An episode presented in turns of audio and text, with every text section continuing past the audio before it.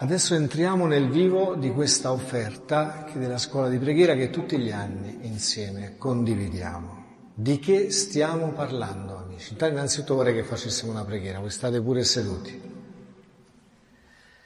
Signore, non si inorgoglisce il mio cuore, non vado in cerca di cose grandi superiori alle mie forze. Io sono come un bimbo svezzato in braccio a sua madre, come un bimbo svezzato è l'anima mia. Speri Israele nel Signore ora e sempre. Gloria al Padre e al Figlio e allo Spirito Santo.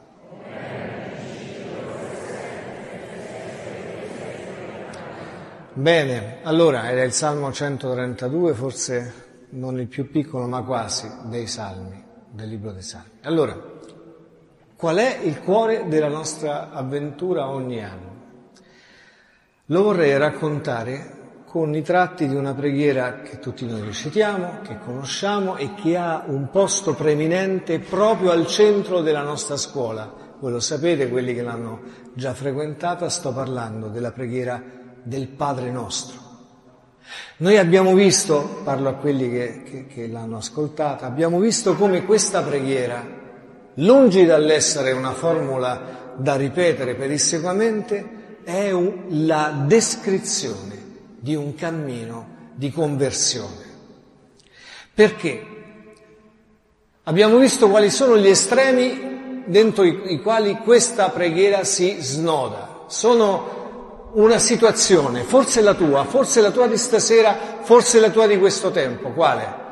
Quella di un certo compromesso con il male, ma non necessariamente con i grossi peccati, forse pure quelli, non necessariamente con il maligno, per carità, non sia mai, ma con le logiche del male, con il modo di pensare del mondo, con il modo di pensare fuori, fuori dei, dei criteri di Dio, quello che noi siamo abituati a sentire sempre, quello che è il cuore del consiglio degli empi che viene a dirci cosa è meglio o non è meglio fare.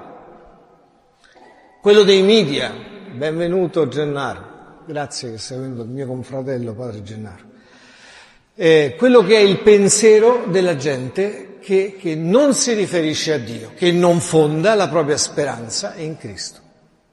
Allora ci siamo immersi in questa mentalità, ci muoviamo dentro questo mare di, di logiche sballate che non ci aiutano, che ci lasciano soli nel momento opport- meno opportuno, che, che, che, non, che non pagano. Allora noi sappiamo che se vogliamo, vabbè, questo è un estremo. L'altro estremo qual è? Quello che noi con semplicità, qualche volta, una semplicità un po', un po' sempliciona, quello che usiamo, no? Padre nostro, Abba, Abba, padre, papà, papino, papuccio, ma, ma come puoi dire tu che Dio è tuo padre? Come puoi dirlo? Perché lo dici?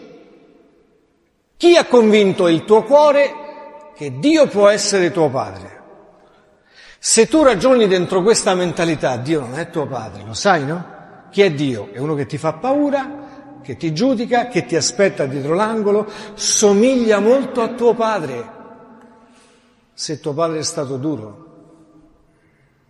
Somiglia a qualcuno che non ti fa piacere. Tant'è che i tuoi amici che dicono, ah ma ancora credi in Dio? Ma, ma liberati, ma goditi la vita, ma che ancora queste cose, questa... Come fai a dire tuo padre, a Dio padre, papà se vuoi, se vivi in un contesto in cui ad ogni piesso spinto tu fai compromessi con i tuoi appetiti che siano più o meno sani, con, eh, con le logiche che abbiamo detto. Allora capisci che se vuoi dire Dio Padre, se vuoi chiamarlo Padre, bisogna che qualcuno te lo spieghi, te lo racconti o almeno te lo presenti. Te lo presenti. E cosa ti presenterà? Un idolo? Un idolo muto davanti al quale tu vai e fai un sacrificio, gli dici qualcosa, chissà se ti risponde? Questo non è Dio. Non può essere il nostro Dio perché il nostro Dio è un Dio di relazione. Se è in relazione parla e se parla il suo parlare è così ridondante che non può non raggiungerti, che non può arrivare fino al recesso dove tu, dove il peccato forse ti ha confinato. La solitudine, che so io, l'essere stato abbandonato, vedi tu, vedi tu. Allora tu capisci che c'è un cammino da fare, c'è un itinerario per conoscere costui che qualcuno ti ha presentato. La Chiesa certamente te lo ha presentato, uno però che ha il potere di convincerti, che ti ha già convinto forse o ha il potere di convincerti fino in fondo sulla bontà di questa relazione e sulla necessità di questa relazione. Sai perché? Ci sono delle persone che dicono, ah io, la fede è un dono, così ho sentito io, a me si vede che non me l'hanno fatto, non ce l'ho. E no, amico, tu questa fede ce l'hai già. Tu sei fatto a immagine e somiglianza di Dio. Quando anche non lo sapessi, c'è dentro al centro della tua vita qualcosa che pulsa, magari non l'hai interpretato, magari non l'hai capito, qualche volta non te ne sei accorto, forse l'hai confuso con altro, ma c'è. Il cammino da parte tua sarebbe solo quello di scartare gradualmente questo regalo, scartare, una volta parlato una persona straniera, mi ha detto perché scartarlo? Non capivano, scartare, cioè levare la carta no, di questo regalo. Solo questo sarebbe un dono ricevuto tutto da scoprire. Allora io ho capito, c'è un dono, c'è qualcosa che ho già, questo è un estremo, forse un obiettivo, forse, diciamolo, un compimento.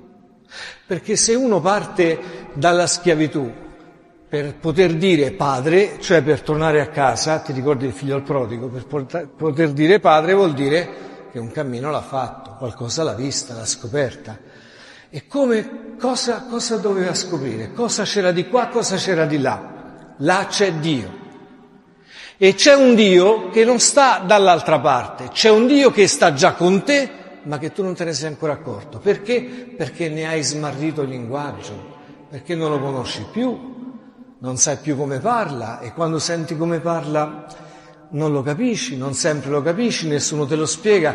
C'è una porta attraverso la quale devi passare. C'è scritto sopra questa porta, sia fatta la tua volontà come in cielo e così in terra. Ma sarà vero. Lo dici sempre con le dita incrociate, non con le mani giunte, con le dita incrociate. E che dobbiamo dire? Sia fatta la sua volontà, tanto ormai non c'è niente da fare in genere, diciamo così. No? Invece questa porta dice proprio un modo di ragionare dà un modo di ragionare. La libertà di qua. E di qua che cosa, amici? E di qua è quelle cose, i giudizi che facciamo tutti i giorni. Quello mi ha fatto così, non posso amarlo. Quell'altro, oppure, oppure quelle ipocrisie che facciamo noi, no? Beh, bisogna amare tutti quanti.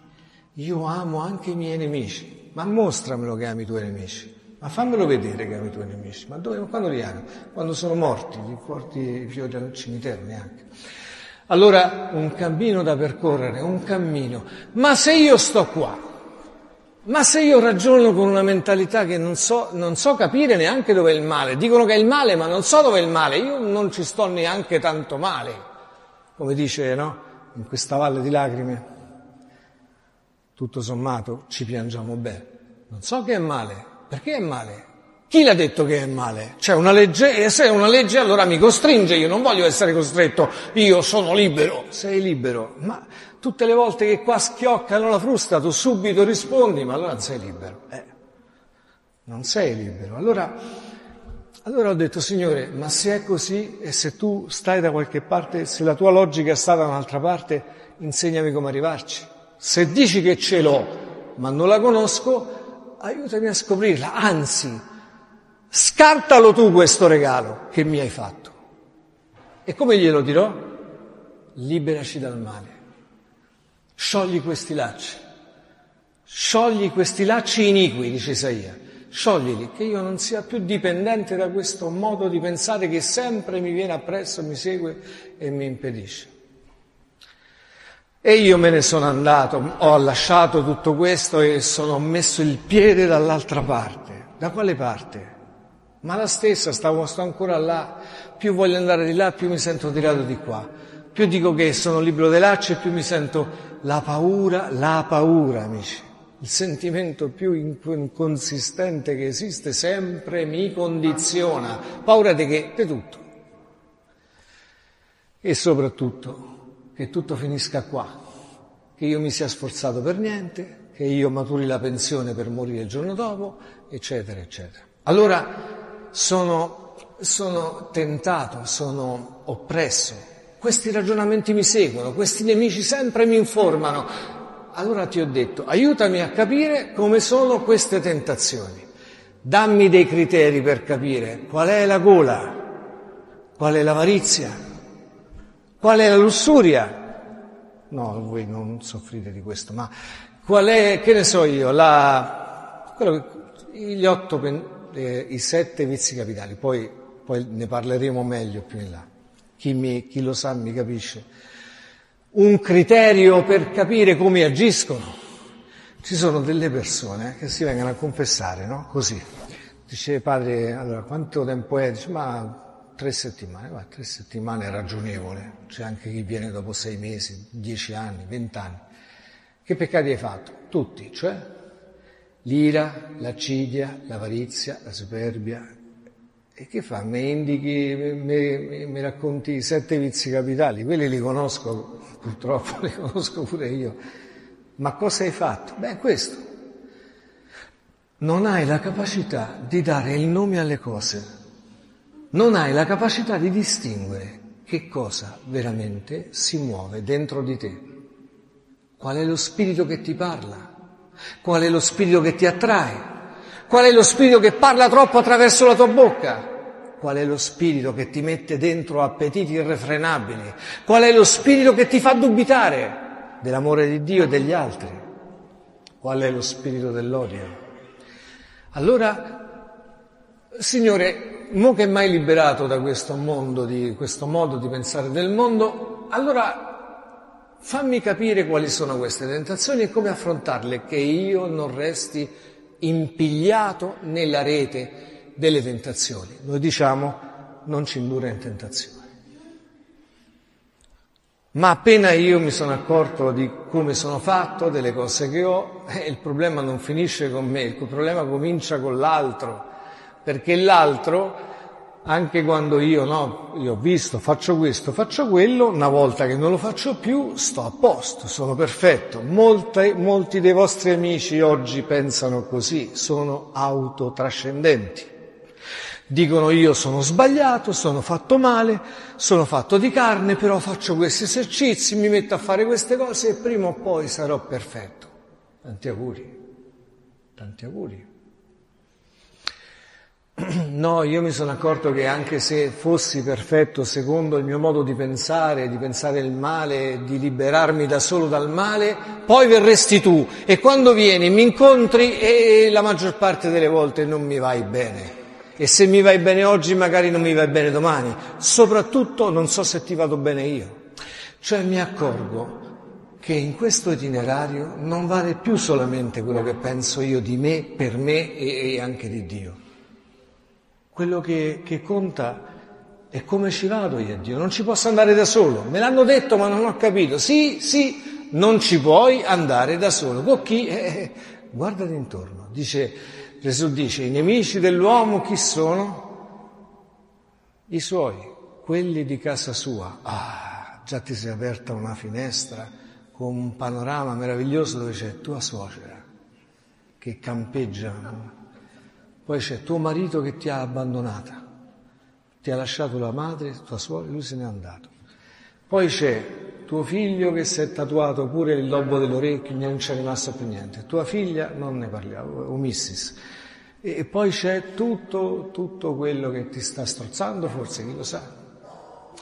Ma c'è soprattutto uno che tu hai giudicato. C'è uno dal quale ti sai giudicato. E tutte le volte che alzi le mani al cielo, e a dire Padre mi ascolti, arriva quello e ti dice ma cosa fai? Ma dove vai? Ma chi preghi?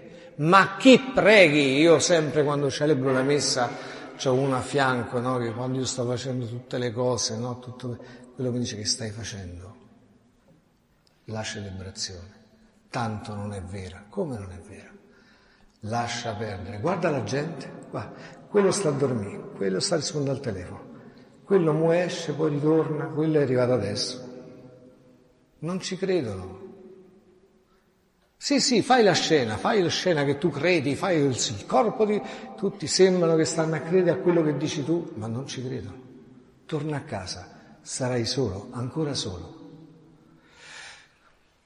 L'altro, in questo caso il maligno, ma l'altro è uno che ti mette in difficoltà. Non puoi pregare, dice la parola, non puoi alzare al cielo mani se non sono pure, se non hanno ucciso nessuno, se non hanno mormorato, se non hanno giudicato, se non sono quelle di uno che ha paura anche della propria ombra. Allora, Signore, che ti dirò? Come mi hai fatto conoscere la mia debolezza e quella del mio prossimo, allora rimetti a me quei debiti e insegnami a rimettere pure quelli del prossimo, a me e a te e a tutti.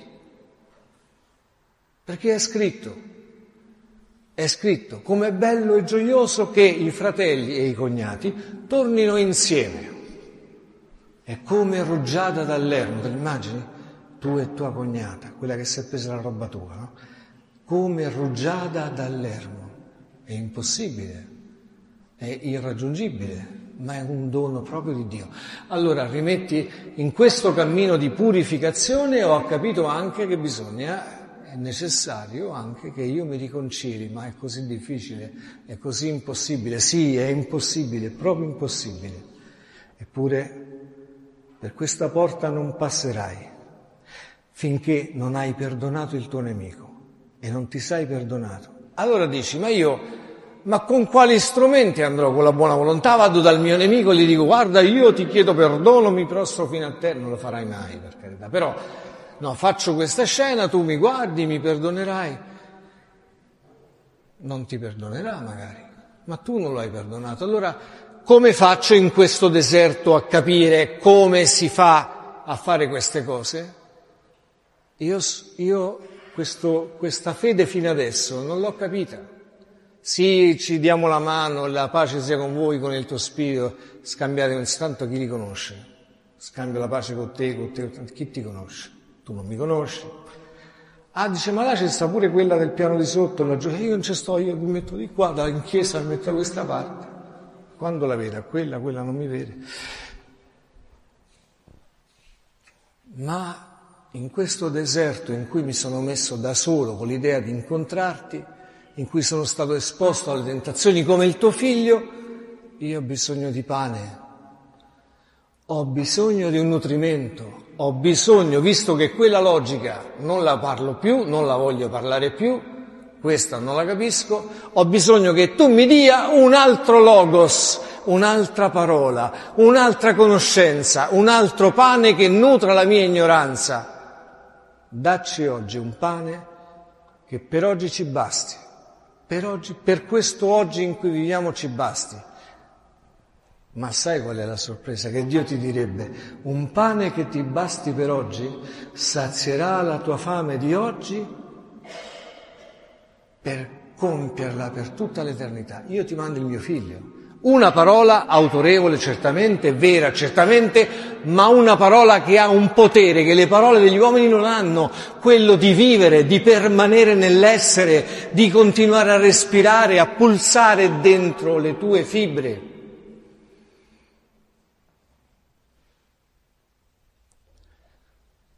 Allora, guarda, sono arrivato fin qua. E che vedo qua? Vedo ancora questa porta, chiusa, una porta di legno chiusa, con cinque chiusure a catenaccio. E come c'entro? Come la sfondo questa porta? Come faccio? C'è scritto sia fatta la tua volontà, ma se è questa la tua volontà, ma se porta queste cinque chiusure, questa volontà, ma io come faccio a entrare? Quando avrò la possibilità di sposare la sorte del mio amato? Quando avrò la lucidità per capire che una di queste o tutte queste, forse anche di più, non lo so, sono le mie, somigliano alle mie, riscattano le mie, che tra, per, questi, per questi fori io possa vedere il cielo, ma sarà così? Ma posso vedere io il cielo per questi fori? Un giorno Tommaso, no, Tommaso eh, gli ha detto, ma io se non metto le mani lì in questi fori, vieni, vieni Tommaso, vieni qua, metti le mani in questi fori, dai, coraggio. In questi fori c'è il dolore che il tuo nemico ti ha provocato, c'è il giudizio che il tuo, che il tuo eh, nemico ti ha, ti ha fatto quando ti ha tradito, tuo marito, tua moglie, il tuo amico, che ne so io. Cioè proprio la tua sorte bucata, traforata, obliterata dalla sofferenza, se vuoi, se ti piace di più.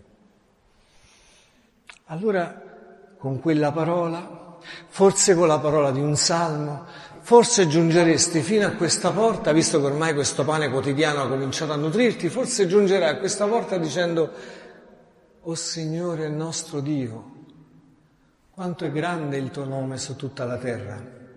Sopra i cieli si innalza la tua magnificenza. Ma che cosa è l'uomo perché te ne curi?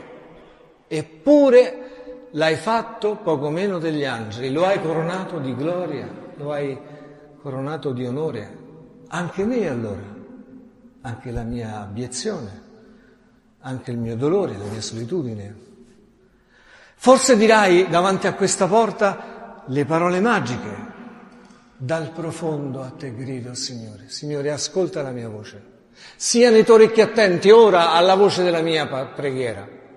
Perché se consideri le colpe, ma, ma chi si potrà, chi potrà sussistere? Io, questa gente qua, nessuno, tranne il vescovo, nessuno. No. No, chi, chi potrà sussistere? Però, e qua attenzione, però presso di te è il perdono, quello che io ho appena appena cominciato ad imparare.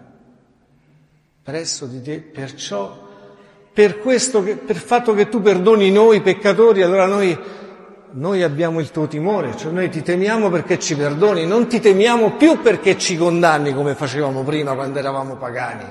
No, noi ti temiamo perché ci perdoni. Eh? È molto di più, molto più grande. Se una persona ti dice io ti odio e tu la odi ma non ne hai paura, ma se viene una persona che non conosci e ti dice io ti amo, ti assicuro che hai paura. No? No, eh? Ma quando tu dici dal profondo a te grido Signore perché presso di te il perdono, siccome il perdono ha questa logica qua, allora questa porta apri di sesamo, si spalanca davanti a te. E tu entri. E quando entri uno stupore incredibile, quando entri non lo sapevi, stavi come il figlio prodigo che diceva adesso quando vado da mio padre gli dirò trattami come una pezza da piedi, come uno dei tuoi, basta che mi fai entrare a casa che fa freddo qui, che ho fame, che non ce la faccio più a stare da questa parte. Fammi entrare, fammi entrare. Dall'altra parte troveresti uno, come si apre la porta, che ti conosce, che ti riconosce, che non ti chiama come ti ha chiamato il tuo nemico, che ti, ti, abbraccia, che ti riveste, che ti rimette l'anello al dito per dirti questa è casa tua, ma che stai dicendo? Questa è casa tua. Vieni, allora, vieni, eh, vieni qua, guarda. Allora vedresti il suo regno. Allora potresti santificare il suo nome. Sai perché? Sai perché? Perché il suo nome lo scopri solo in quel momento. È il tuo. Perché il Dio che stavi cercando e che pensavi lontano, distante, distinto, diverso, non so come, altissimo, e ha il tuo volto.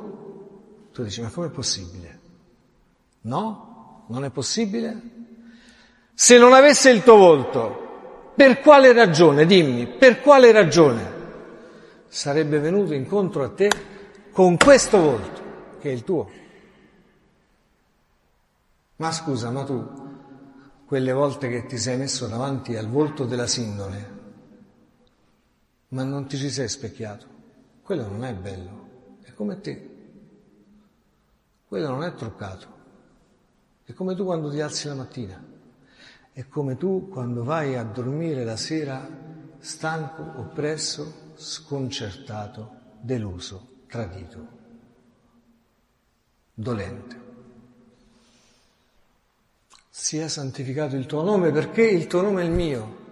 Se io, dice, dice Geremia, no? Vi ricordate? Geremia dice, quando la tua parola, le tue parole mi vennero incontro, io le divorai con avidità, c'avevo una fame dal 1914. Io le divorai con avidità perché? Perché portavo il tuo nome, Dio degli eserciti. Ecco qual è stata la sorpresa. Io mi credevo altro, mi credevo diverso, io mi credevo abietto, io mi credevo impossibile a ricevere il tuo amore. Invece io ho visto che tu, tu mi hai fatto come te. Fecisti nos a te, Domine, dice Agostino.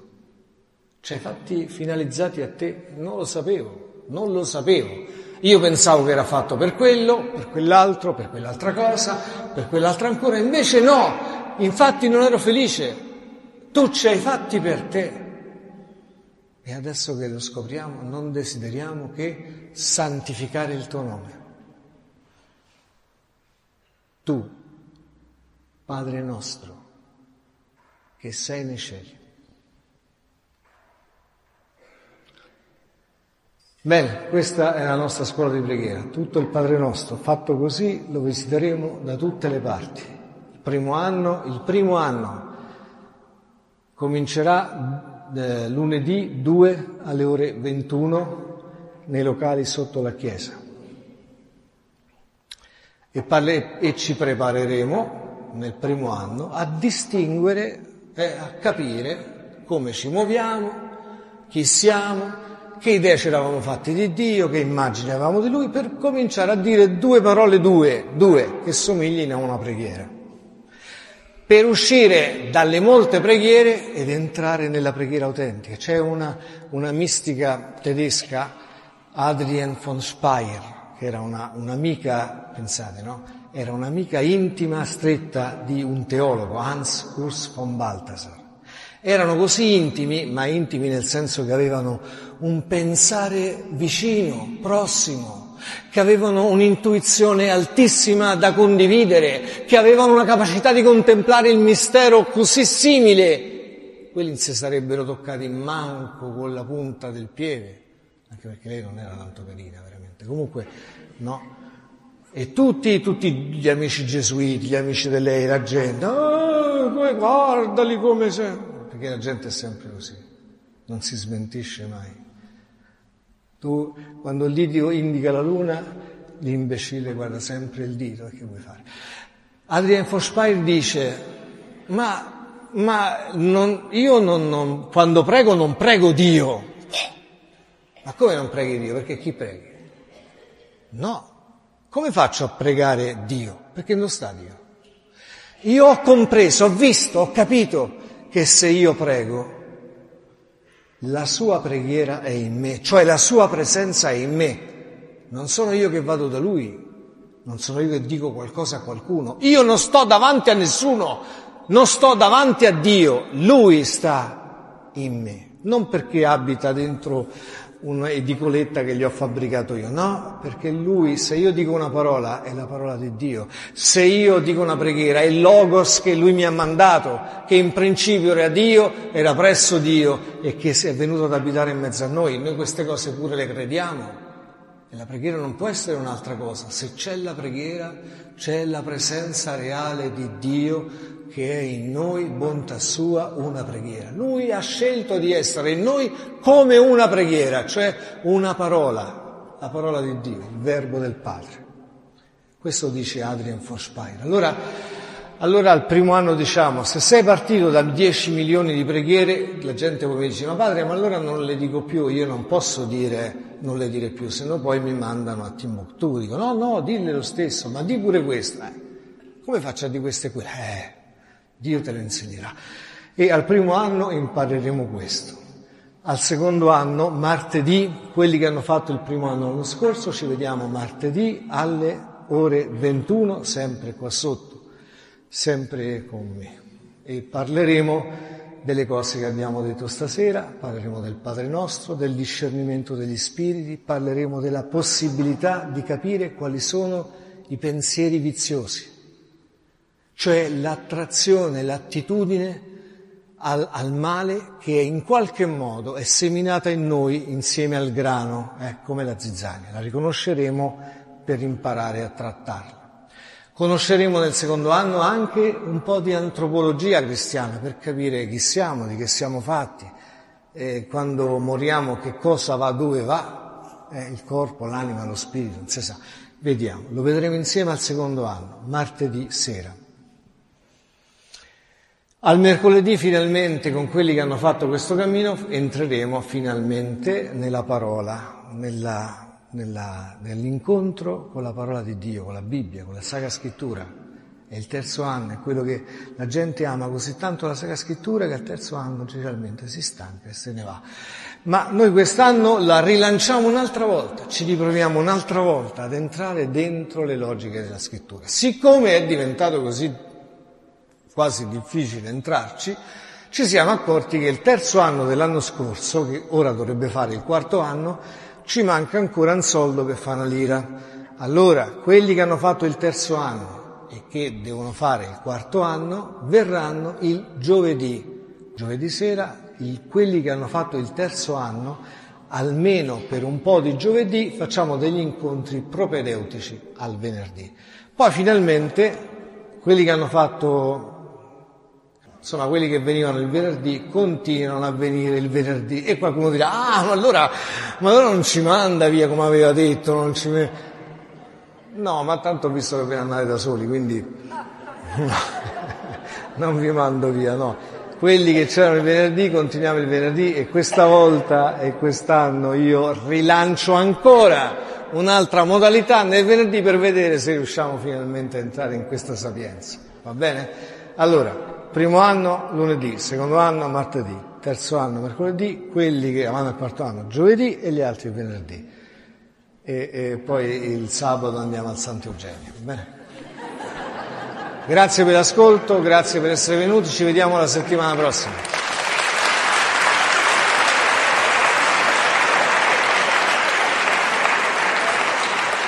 Il Signore sia con voi.